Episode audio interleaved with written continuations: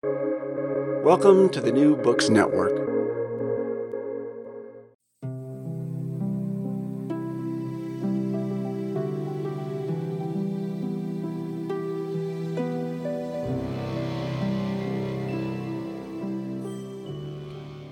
What does it mean to sincerely hold a religious belief? How does one demonstrate sincerity, and how does one go about proving that sincerity on the public stage? How does religious sincerity matter in the legal world and court systems in religious freedom cases, or for those who are incarcerated and seeking certain services related to an expressed belief? These questions, and much more, are the topics explored in the new book Sincerely Held American Secularism and Its Believers, written by Dr. Charles McCrary and out now from the University of Chicago Press's Class 200 series. In this wide ranging conversation, Dr. McCrary and I explore his path through academia, his work within secularism studies and religious studies, the history of sincerely held beliefs, and its mingling with greater society in the 1930s through 1960s. And then we dive into the current state of secularism issues in the United States and where the field may be headed in the future. Charles McCrary is a scholar of American religion, focusing on secularism, religious freedom, race, and science. He is the author of Sincerely Held American Secularism and Its Believers. His work has been published in academic journals, including the Journal of American Academy of Religion, Religion and American Culture, and Religion. He has also written for popular outlets such as Religion and Politics, The Revealer, and The New Republic, many of which are linked in the show notes of this episode. Before coming to ASU, he was a postdoctoral research associate at the John C. Danforth Center on Religion and Politics at Washington University in St. Louis. Charlie McCrary is on Twitter at Charles McCrary. I hope you enjoy our conversation on Sincerely Held.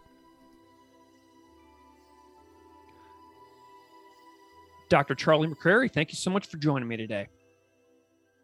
Thank you for having me. I'm excited to be here. It's a delight. Uh, so, Charlie, I'm wondering if you can just spend a moment and introduce yourself a little bit to the audience so they know who you are and what you do. Sure. I am a scholar of American religion. I was trained in American religious history um, at Florida State University. I currently work at the Center for the Study of Religion and Conflict at Arizona State University and uh, I've been there for two years, and I will be there for uh, one more. And I work on issues of secularism, race, religious freedom, um, and lately uh, I'm getting into science and history of science. Um, but what I'm really interested in is how people, especially in the U.S., have thought about religion as a category and what they do with it, how they manage it, what the boundaries of that are, um, and all the politics that go into that. Awesome. I'm thinking back to my conversation with uh, Dr. Amanda Furiasse, where we talked about science a whole bunch and uh, that was a really cool conversation. So I'm looking forward to possibly maybe in the future having you back on the show to talk about your new explorations when you're talking about science too in the future. So just open invite right off the bat there. Okay. nice. Yes. Yeah. Well, it'll uh, it'll be some years in the making, I think. But uh, that's cool. I'm I'm gonna keep going. I'm gonna keep going on this show. So um, I've had many repeat guests, which is one of my favorite things because when people come back, it kind of just clicks into place, and you just have a uh, you pick up the friendship where where it left off on the first time around. Um, but Charlie, I'd love to hear about your academic path. Um, you know that took you from just being like a curious person um, finding your way in the world to being somebody who focuses on religion and secularism. Can you tell me a little bit more specifically about your your journey and your academic trajectory that you took? Yeah um, i am from north dakota or I, I, went to high school there at least um, and so i also went to college there at the university of north dakota um, and there i majored in i started as a philosophy major and they had a small philosophy and religious studies department, a split department um, with three professors on each side.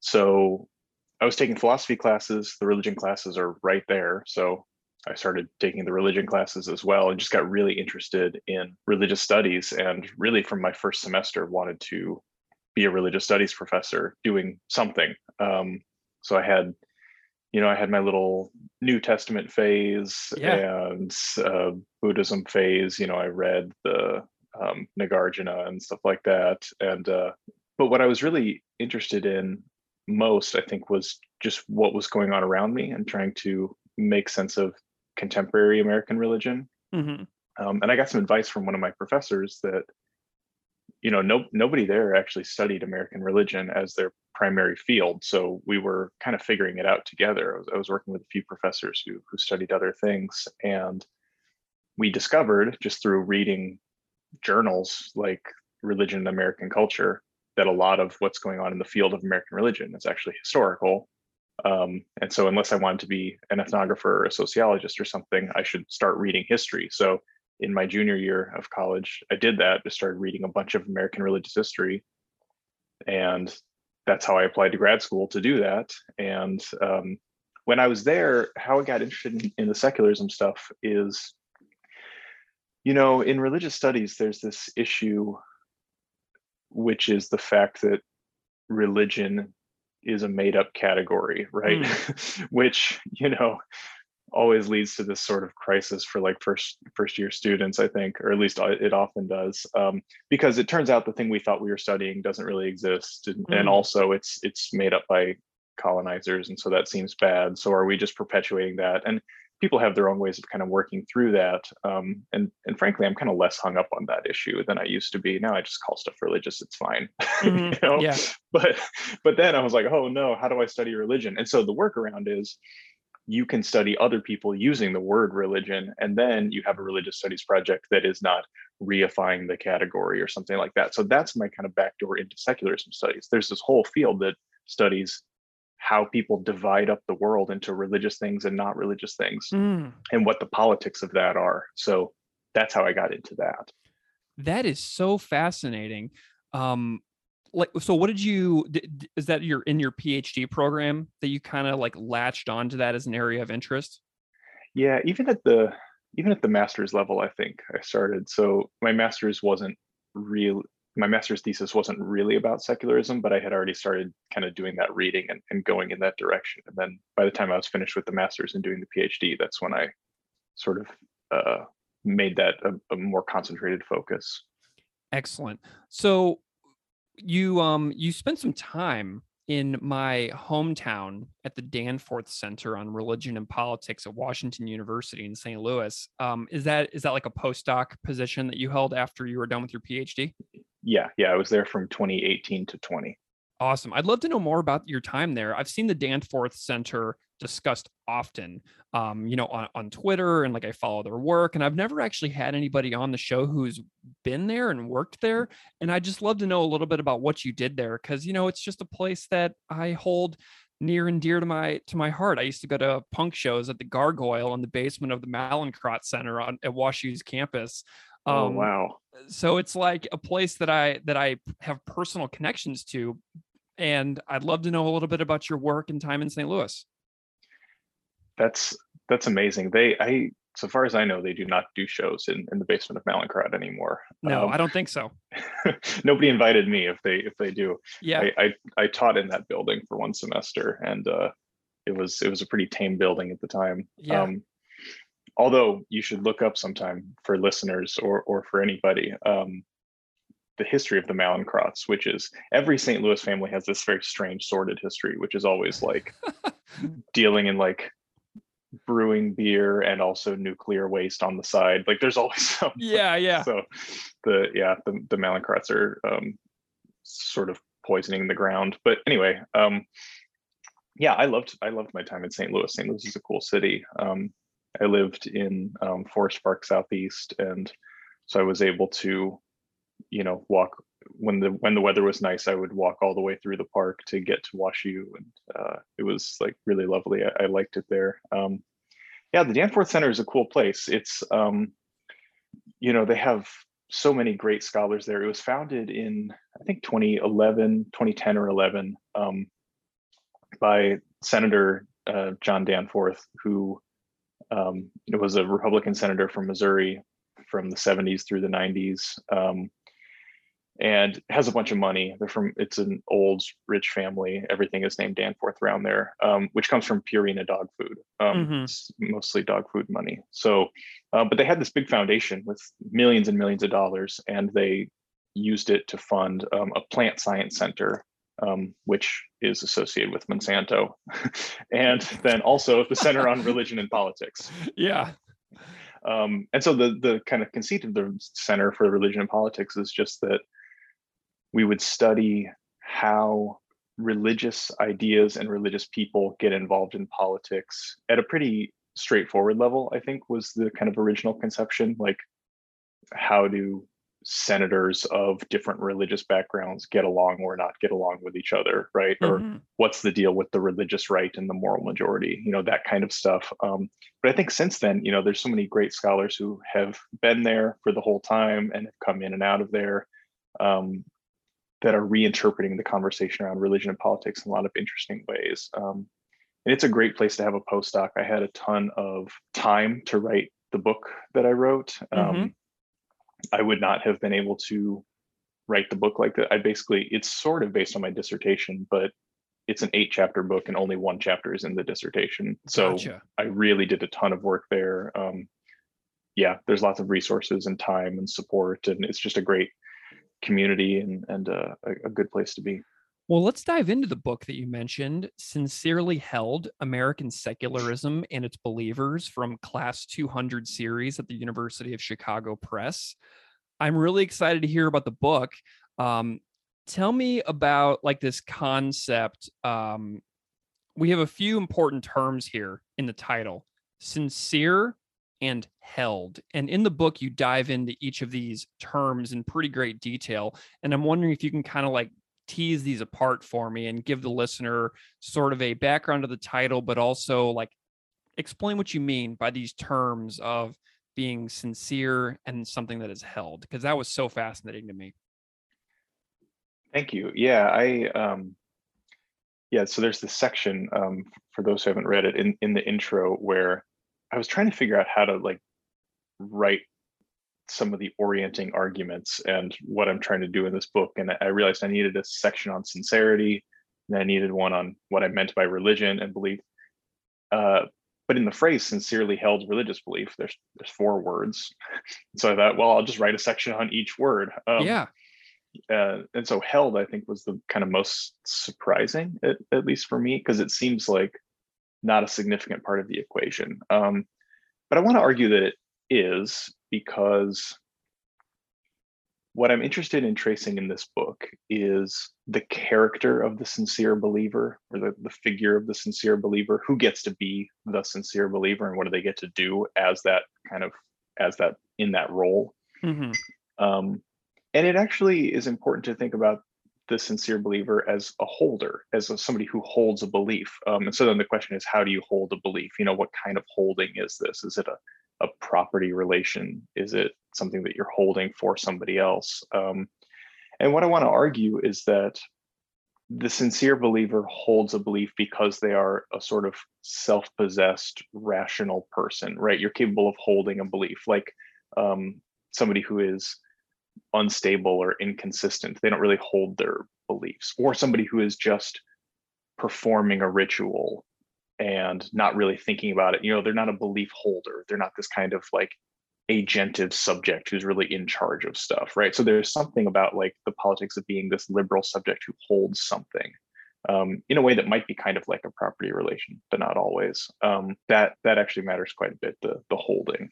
hmm Um, and so and sincerity uh, yeah i go i go through the definition of sincerity a little bit here. There's it gets used in different ways but um, when you're being sincere you are imagining that there's something inside of you that you really believe and then you've got public speech right? So there's Mhm. a public private binary kind of written onto the individual.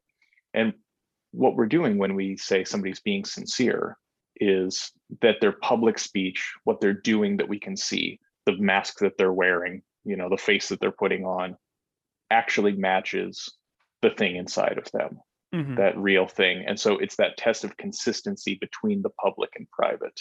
Um, and so to be recognized as a sincere believer, you have to there's a little bit of an interrogation or an investigation that has to go on, right? People have to say, is that really what's inside? Um, but it depends on an evaluation of the outside, the speech, the face, all of that, um, which kind of contributes to this character of the sincere believer. It's somebody who can kind of put on that face and convince others, in this case, in a religious freedom case, you know, the judge or whoever, that I am sincere. What I'm saying matches what's inside, who I really am, right? And who that really is is a belief holder, a person with some stable beliefs that they're holding on to.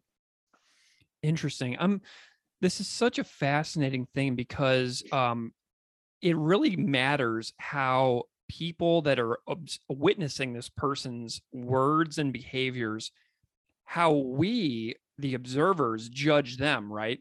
Like we could perceive them as being sincere but we could also perceive them as being insincere and so they might be saying that they're sincere but like if we don't believe it then for me it wouldn't be true and that's something that is is really fascinating about this is like how does one person who is believed widely to be sincere how do they then become being perceived as being insincere? Like what has to happen for somebody who was previously seen as sincere to then be seen as insincere over time? Like what has to happen in that to change that public perception?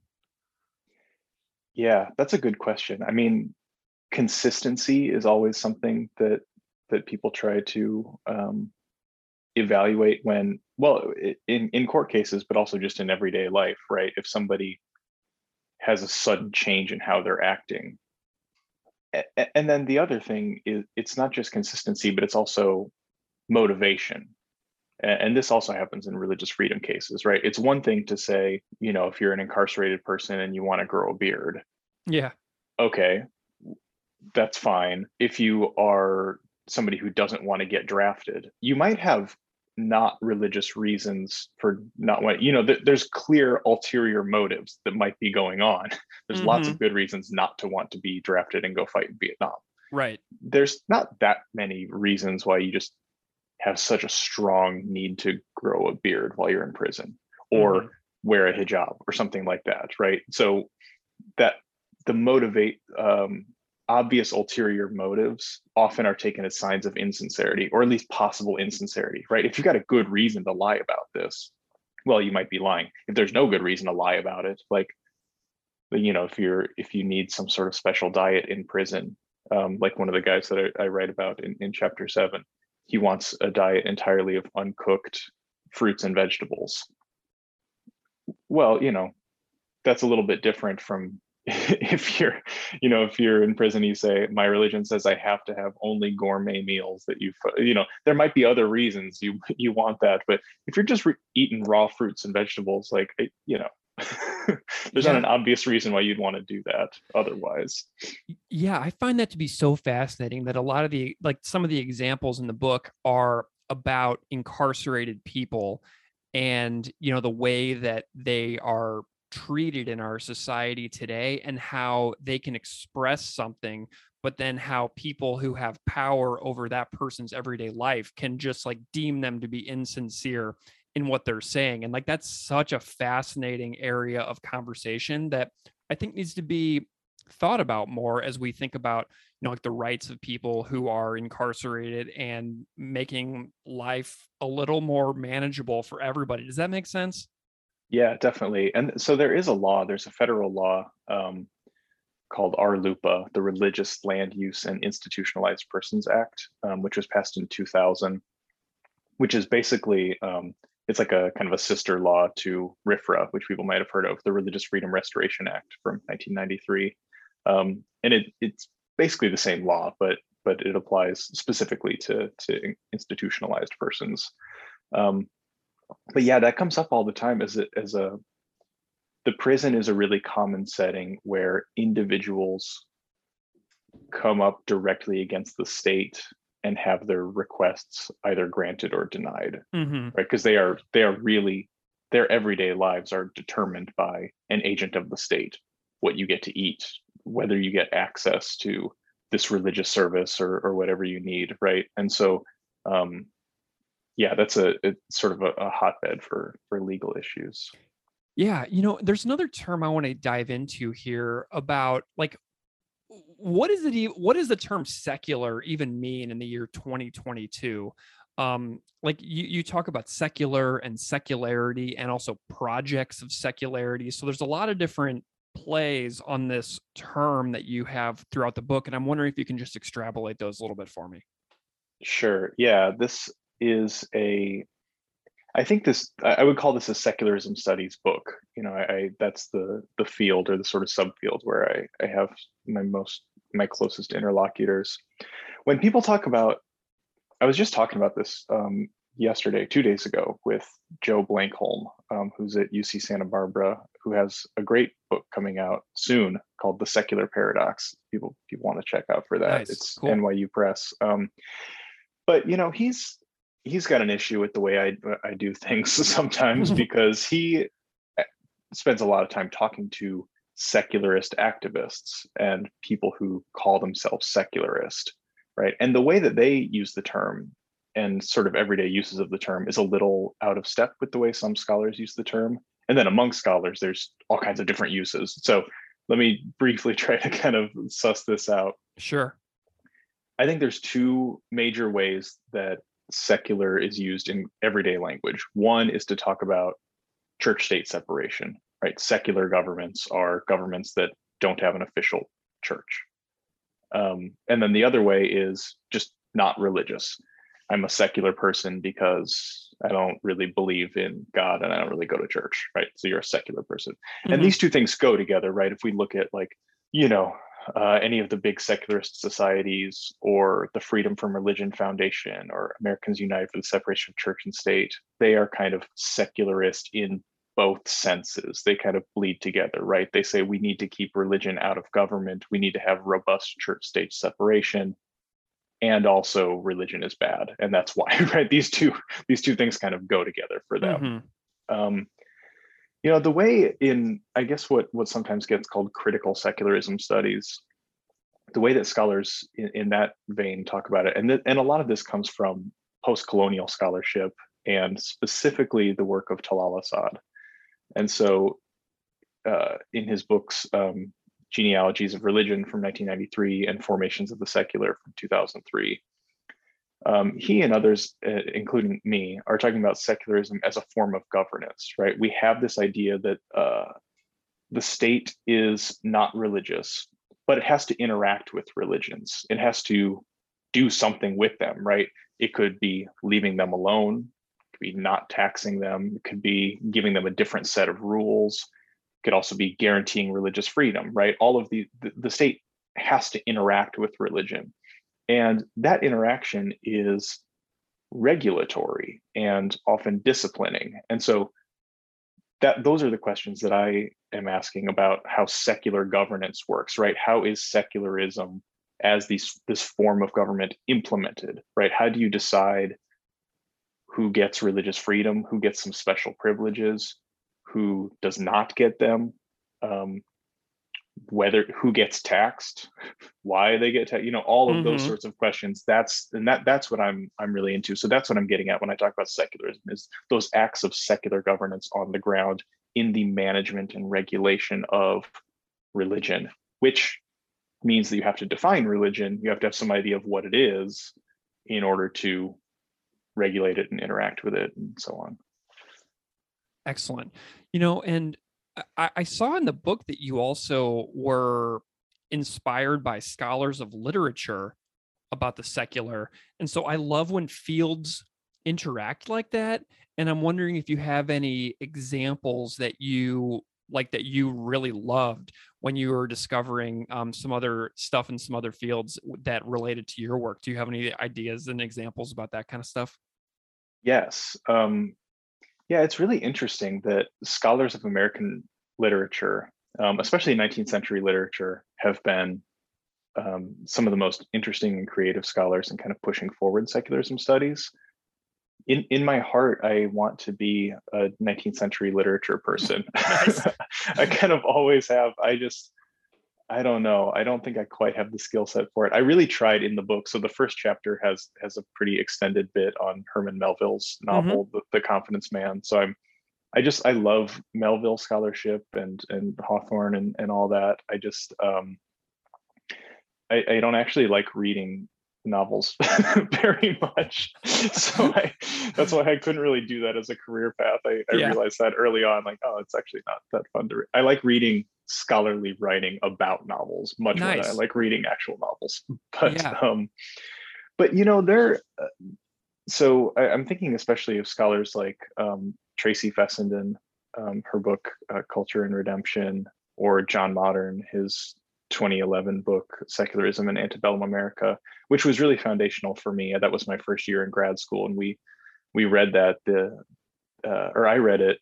It came out in december of 2011 so right after my first semester of grad school and i read it over the winter break and i remember just being like oh yeah this is where it's at. Um, nice.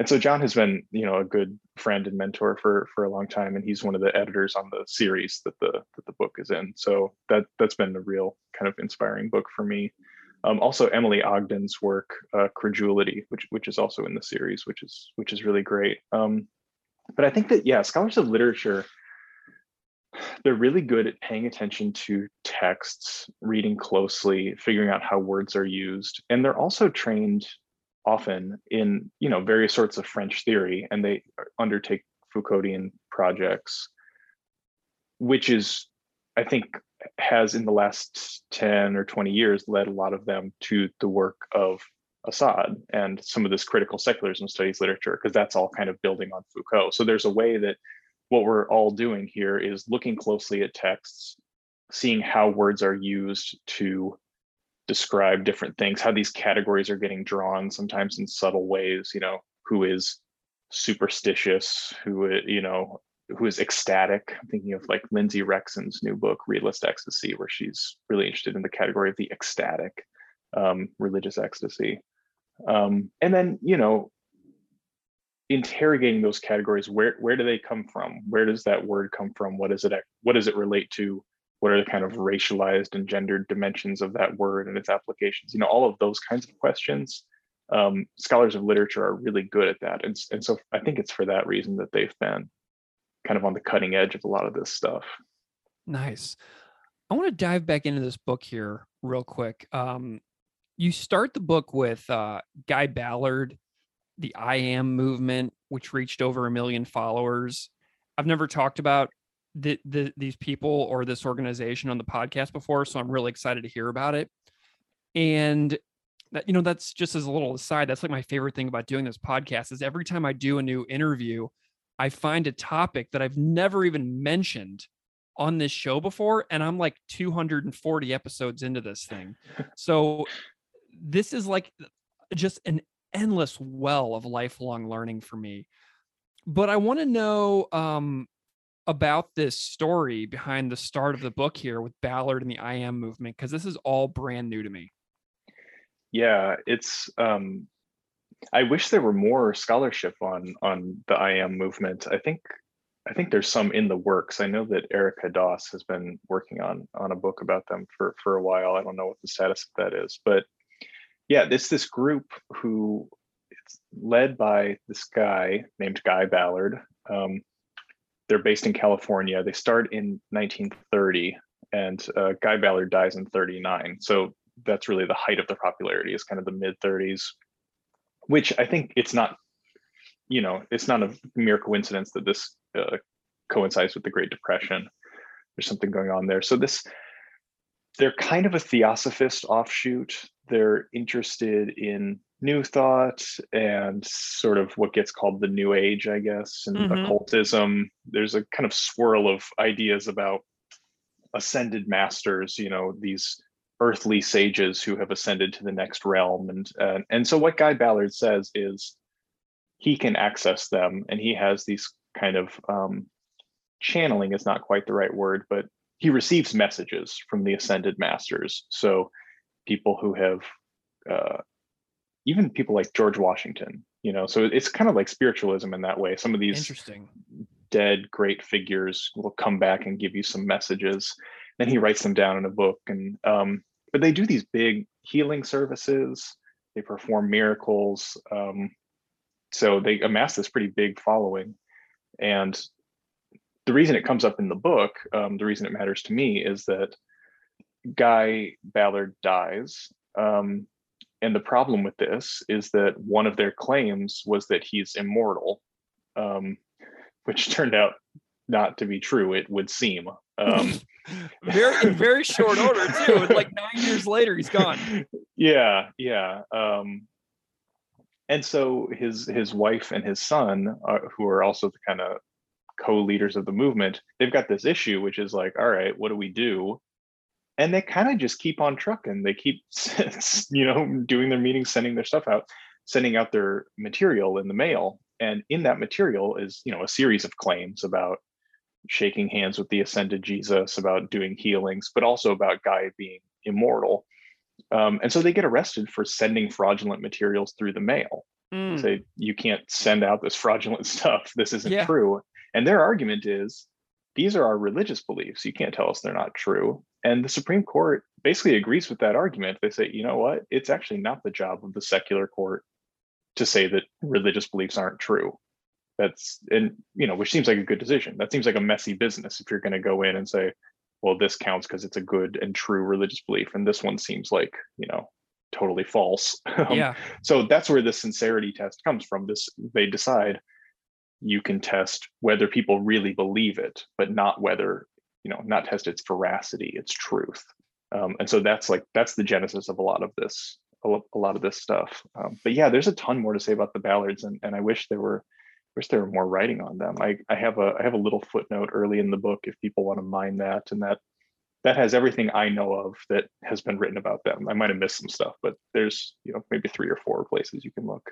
That's awesome. That that tie-in of like uh fraudulence and hucksters and legal history like these are like a couple of the narratives that you wind your way through the entire book, and the other one being secularization and institutionalization of religion. Can you talk a little bit about that organizational structure that you have woven throughout the book? Yeah, there's there's three um yeah, like you said, there's kind of three. I think I talk about it as like strands or or types of stories. You could, you, I think I say you could you could put Ballard into a number of stories, and here are at least three. Right, one is this legal history the sincerity test. So I can say more about that in a minute. But basically, the idea being once once the courts have decided we're just going to test, we're not going to test veracity and truth. We're going to just test whether you really believe it. That starts off this whole, uh, you know, this whole tradition of testing sincerity that leads us to the 21st century, where sincerely held religious belief is such a big thing, right? So we can kind of start the story with Ballard um, but there's also actually the story I thought I was going to be telling. I was going to end with Ballard um, when I was planning this uh, a dissertation, like almost ten years ago now. Um, I was thinking a lot about frauds and hucksters and the the figure of the charlatan in American religion.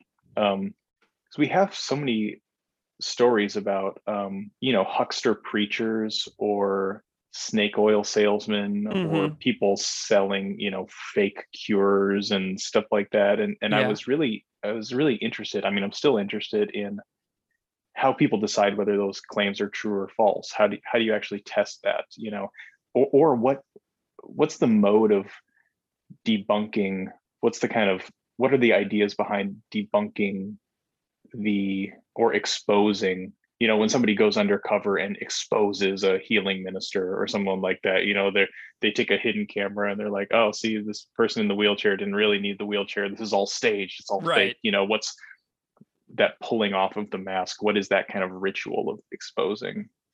Um, and that has a long history in in the us and so i thought i was going to be writing the whole book about that. Um, and so the ballards would certainly fit into fit into that story as well I love how plans tend to go awry whenever whenever you go to get into research.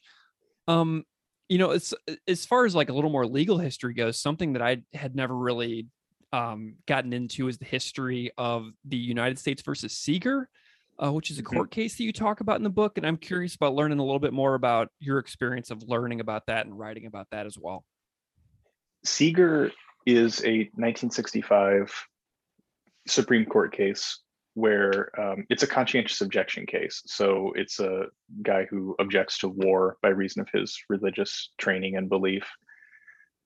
Um, and Seeger gets cited all the time. I mean, up until the present day. Uh, so it's a really pivotal case for religious freedom law, um, which is a little bit weird because it's not actually a First Amendment case. It's just about the draft law. Um, but it, it quickly kind of gets treated like a First Amendment case. Um, and so I wanted to work back and figure out how that case worked, what Seeger is actually about. And it led me to this long exploration of the draft and how conscientious objection actually worked in this vast bureaucratic system of the Selective Service Agency. Um, so the issue with with Seeger is that the Draft Act says to become a conscientious objector, you have to object to war by reason of your religious training and belief.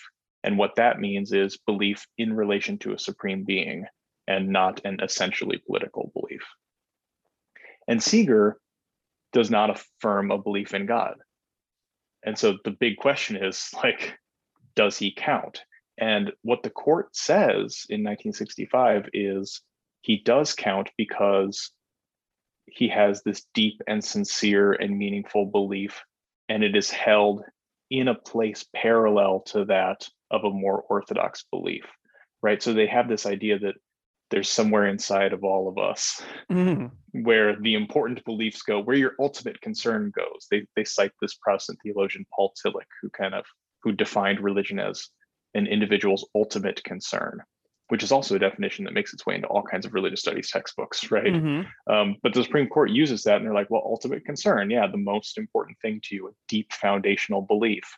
For a lot of people, that's something traditionally religious. For a lot of people, it's something else and it all basically counts as religion, um, which is a pretty wild standard. Yeah. It really, it really like blows it open. Um, and so what happens from there is that more and more people start to fit this model of the sincere believer and it, it opens quite wide um, and then contracts again and then opens again and opens quite a lot nowadays i think well let's talk about now so a lot of the um, amazing a lot of the examples that i was really intrigued by in your book happened in the 30s, the 40s, the 50s, the 60s.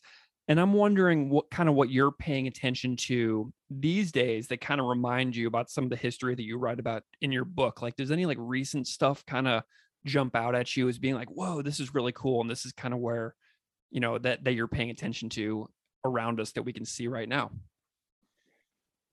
Yes, there's been a lot of um, both court cases and you know kind of lower level issues i'm thinking especially of like vaccine exemptions right? Mm-hmm. um, many many people have applied for religious exemptions to the covid vaccine.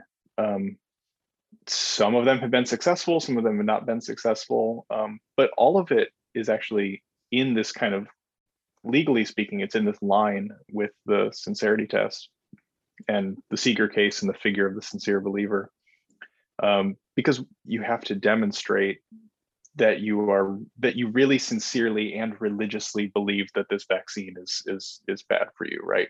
So how do you actually do that? Like what are the what are the arguments that you can make? Well you can say something about i heard it was tested or that that fetal cell lines from aborted fetuses were used to develop the vaccine and thus to get this in my body is to participate in the murder of uh, unborn children, right? Mm-hmm. That's your belief. Um, that's not exactly true, but whatever, it doesn't matter, right? Because the point is that you sincerely believe it, not that right. it's verifiable by evidence or something. Um, so people have tried that. People have tried other other things. Um, I did see something. I'm I'm kind of curious what you think about this because I've been I've been I've been puzzling over this. Um, there's a Pew study that came out um, a few weeks ago where 67, I think it was 67% of people in the US who were surveyed thought most of the vaccine exemption claims, the religious exemption claims, um, were insincere, which to me seems shocking because more and more people are being counted as sincere all the time. It seems like, you know, most people like religious freedom. Like most people think it's a good idea, and yet like two thirds of people are quite skeptical about this. I don't know. I don't know know exactly what's going on with that. I'm wondering if there's a connection there to the mass onslaught of political disparities that are you know going across the country right now like because we if you think about like the demographics of like voting and things like that and party affiliation i i wonder if if that 33% of um you know people who believe the sincerity if there's any kinds of uh, media consumption habits that they may have if there's any kind of political affiliations that they may have that might align some of those statistics with some other you know like some other media consumption habits and stuff like that. That's kind of where that's kind of where my brain's going with that. Yeah i think that's probably right. Um i think it's also the case that you know a lot of people probably know somebody who has applied for an exemption and they might think that they are insincere. Mm-hmm. you know and, and they might be you know who knows? I mean uh you know my my spouse works at a hospital and and she has um she has a number of coworkers who are um, nurses and um, social workers who got a religious exemption and they don't seem particularly religious yeah know? like if like, you if, if you follow them on the weekend or something like that to see what they do um, you're maybe not that likely to see outward forms of religious expression and devotion. You know what I mean? Yeah, yeah, but that doesn't mean that they're not religious. I mean, I'm, I'm right. I, I, I wouldn't want to. I don't know. I don't. I don't know what to think about this because I think plenty of these people are are perfectly sincere in their belief that the vac that they shouldn't get the vaccine. The vaccine violates some sort of ultimate concern that they have. You know, whether that ultimate concern is um, I don't know what Joe Rogan told them or, or yeah. whether it's what a pastor told them. Like at, a certain level, who cares, right? If if we're going to take this broad definition of what religion is, then it, it, seems like a bit of a neat line to draw. Um, and yet, if just anything counts, well, then we just have this weird workaround in our system where you can just disobey any law and be like, well, my religion says not to, and we don't really ask questions about that. That seems bad. that's such an interesting slippery slope too you know because where does it end? And these are things that genuinely perplex me that um I, I you know you have to look at on like a case by case basis and really be informed and that's just kind of the thing that that's the step that doesn't really tend to happen you know people don't tend to get all of the information and they tend to say things like i'm doing research on it which really we know what that means is they're watching youtube on their phone. Um, yeah. so that's a really tricky area to get into um, because i don't know either. I don't have the answers and it confuses me every day. Living in a society makes me feel more confused and i feel like with each passing year in my life i get more confused instead of less um, which I guess that's a good thing because it means that I'm keeping my mind moving and open to new stuff instead of siloing myself. But it's it's so confusing, and you know I I commend you for for being involved in that public conversation around these issues because it is it is a daunting task. Yeah, yeah, thank you. It is. I I am also confused. I I kind of have to keep working on this stuff. I it's kind of funny like finishing a book I in some ways I want to be done with the topic, you know. Yeah. And, and, I mean, the book just came out, but I submitted it to the press over a year ago. So I've yeah. in I don't know some some of my friends who write history books, you just you write about something and then it it stopped happening a long time ago. Right. so you're just kind of like done. Um, and so I sort of want to be done in a way, but this all of these issues around sincerity and religious freedom are they are not going away. And so I, I feel a sort of fascination, but also a kind of professional obligation to keep up with all the all the developments and and and figure out where this is going. I mean, the big question that I have going forward, I think, is, and this kind of gets gets to what you were saying, is um, do should sincerity should we have to give reasons? You know what I mean? Like, mm-hmm. I I think that I actually kind of want to resuscitate sincerity a little bit as a good public ethic, right? Because if if we're going to have kind of deliberative democracy, if we're going to talk about things in public, if we're going to give justifications for what we do, then we presume that people are speaking sincerely, that they're not just making stuff up. Um, and yet, the way that sincerely held religious belief works in the US today often is as a way not to give reasons and Mhm. not to participate in public, right? You can't question somebody's, you know, if if people push too hard, you can say, don't question my faith. And that's Right. rude. You're not supposed to do that. Yeah. But at the same time, if you're going to say, here's my religious belief, and thus I don't have to follow this law, well, I think you should at the very least have to explain what your religious belief is. And we should be able to have those conversations and kind of ask each other difficult questions and have, you know, some real theological talk in public. And that is not what happens now. Right. Because does it affect the common good? Or or is it like a totally private thing that only happens within the privacy of one's own home that doesn't impact other people who don't hold those same beliefs? So it's like, is there a public impact or not? Like that seems to be like Yes. the the the area of in between where you have to engage in it at least a little bit, you know? Yeah, yeah. Legal scholars call this third party harms. Um, so, you know, it's one thing to well to to bring up the beard example again, like this. I'm talking about this case Holt v. Hobbs um, from 2015. But you know, if you want to grow a half inch beard in prison, the, the reason that they weren't allowed to is because you could, you know, sneak weapons in there or something. If you got this big bushy beard, you can hide stuff in it. So they said, well, a half inch beard, you can't hide anything in there. Okay, great. So that's just not going to hurt anybody there's no third party harm.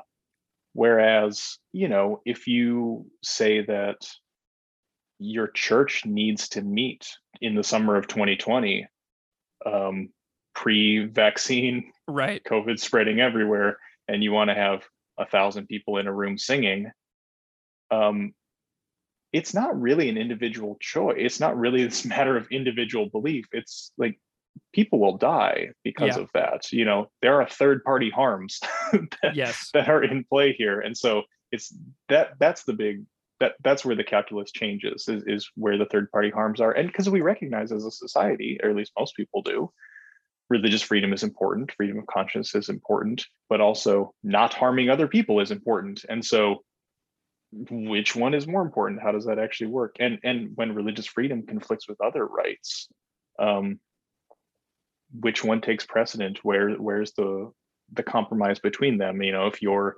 religious belief says you can't facilitate a same-sex wedding, but other people have a right to a same-sex wedding, to to a marriage, um, which right wins? How does where's the compromise? Is there one? Um, yeah, that's I think that's kind of the hot button issue with sincerity going forward is where does it stop and what other rights of other people does it allow to kind of diminish uh, and, and where is that stopping point?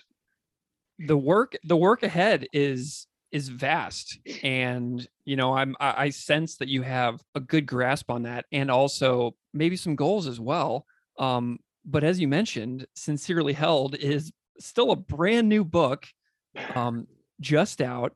And i'm wondering if you can tell me a little bit about your perception of the series that you're involved in class 200 at, at university of chicago press because i personally love this series i've had Maia Kotrosits on the podcast. I've had Jolyon Thomas on the podcast. I'm going to have Dana Logan on the podcast. And I'm wondering if you can tell me a little bit about this series that you're involved in, because I think that it's really cool. And I just kind of want to hear your perception as somebody who's a part of it. my perception is also that it's really cool Yeah. um, yeah it's so i think you know uh, john modern and katie lofton started this series i don't know six seven years ago and so far as i can tell the only real guiding principle for it was that it should be works in religious studies that are doing something new and fresh and speaking kind of reflexively about religious studies as a discipline um, with some attention to style and form. Um, and so I think almost all of the books in the series um, are about how we do what we do as religion scholars, at, at least in some ways, and how some of the ideas that have informed religious studies over the years might, might be rethought or reworked. Um, and so, yeah, I think there's there's a kind of deep engagement with self-reflexivity in the position of the author too, and thinking about as a field what we have done and and what we could do what we could do differently. Um, so that has resulted in all kinds of different books. Um, I mean, a lot of them having something to do with secularism studies, not not all, but there's there's a little bit of a secularism thread running through it. Um, but yeah, it's it's such it's such an honor to be part of the series, and there's great books and great. You know, all the people you just mentioned. Um, yeah. Oh, you've got Dana's book. I do. It's right here for the listeners, Greg is holding up Dana's book with its beautiful cover. That's so it's, exciting. Yeah, Dana's it's an amazing friend. cover. Awkward Rituals by Dana Logan. I'm really excited about this one. Yes, yeah, me too. I got it. Mike, I haven't gotten my copy yet. Where is mine? Calling out Dana. Love it. Well, Charlie, do you have any like um, you know, links or uh like profiles or anything that you might like to promote out to listeners out there where they, if they want to follow along with your work or uh, get in touch or anything like that? Yeah, um, I'm on Twitter uh, at Charles McCrary. Um, I have been in in the last couple of years trying to put out some popular pieces too. So I, have got pieces that people might be interested in in um, religion and politics, and I've done a couple in the New Republic. In uh, one just earlier this month. Um, also, my uh, my web page at ASU um, just search Charles McCrary ASU. Um, I have my CV up there now. I finally made the web page. I did it like a couple weeks ago. it, it, was blank for years, but now it exists. So you can get my CV. You can see all the stuff that I've written um, if you're interested in in reading it. And please feel free to reach out, email me. Um, the email is on the CV. Tweet at me, whatever. Excellent. Well, Dr. Charlie McCrary, I am so delighted to have you on the podcast to talk about Sincerely Held out now from University of Chicago Press.